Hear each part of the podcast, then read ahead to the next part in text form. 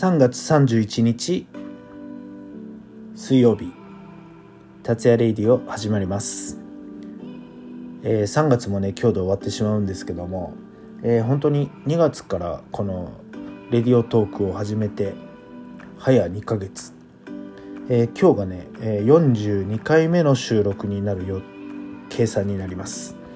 え今日はですね、え500円玉貯金について話していこうかなって思っています。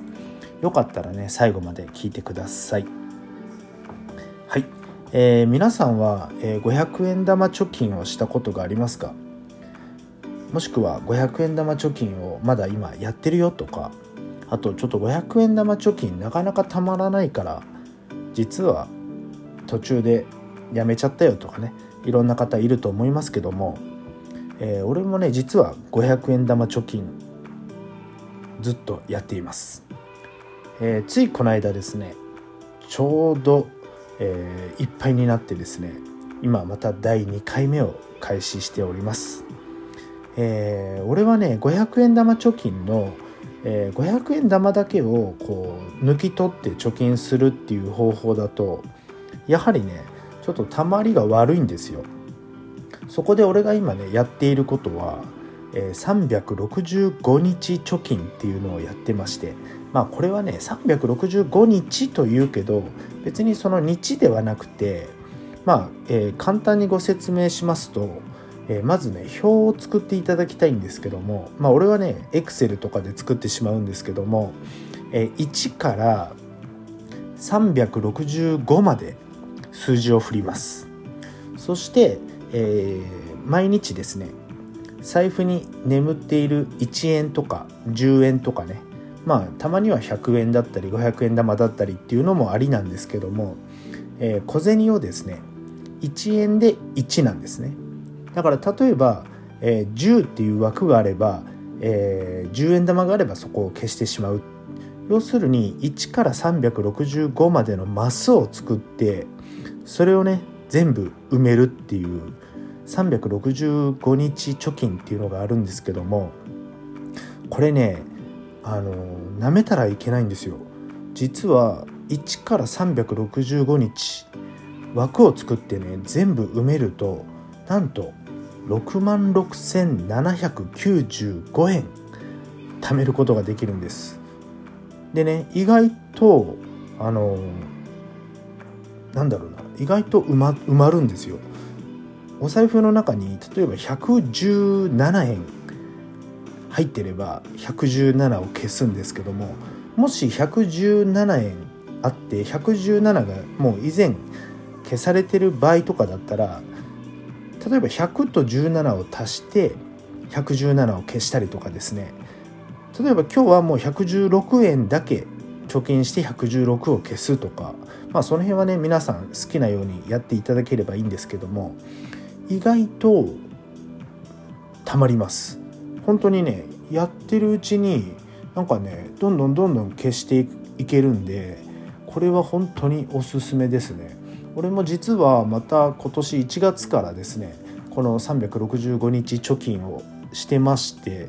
もうすでに、え達成率今ねごめんなさい。ちょっとエクセルで詳しくちょっとデータ化してるんであれなんですけども今達成率47.9%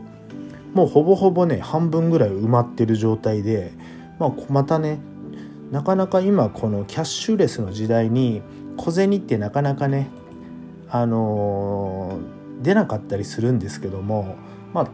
たまにやっぱ小銭があったりとかした時にえこの365日貯金、まあ、これはねちょっと何か大きな容器とかを用意してその中にどんどん入れていくっていう作業をするんですけどもそしてね、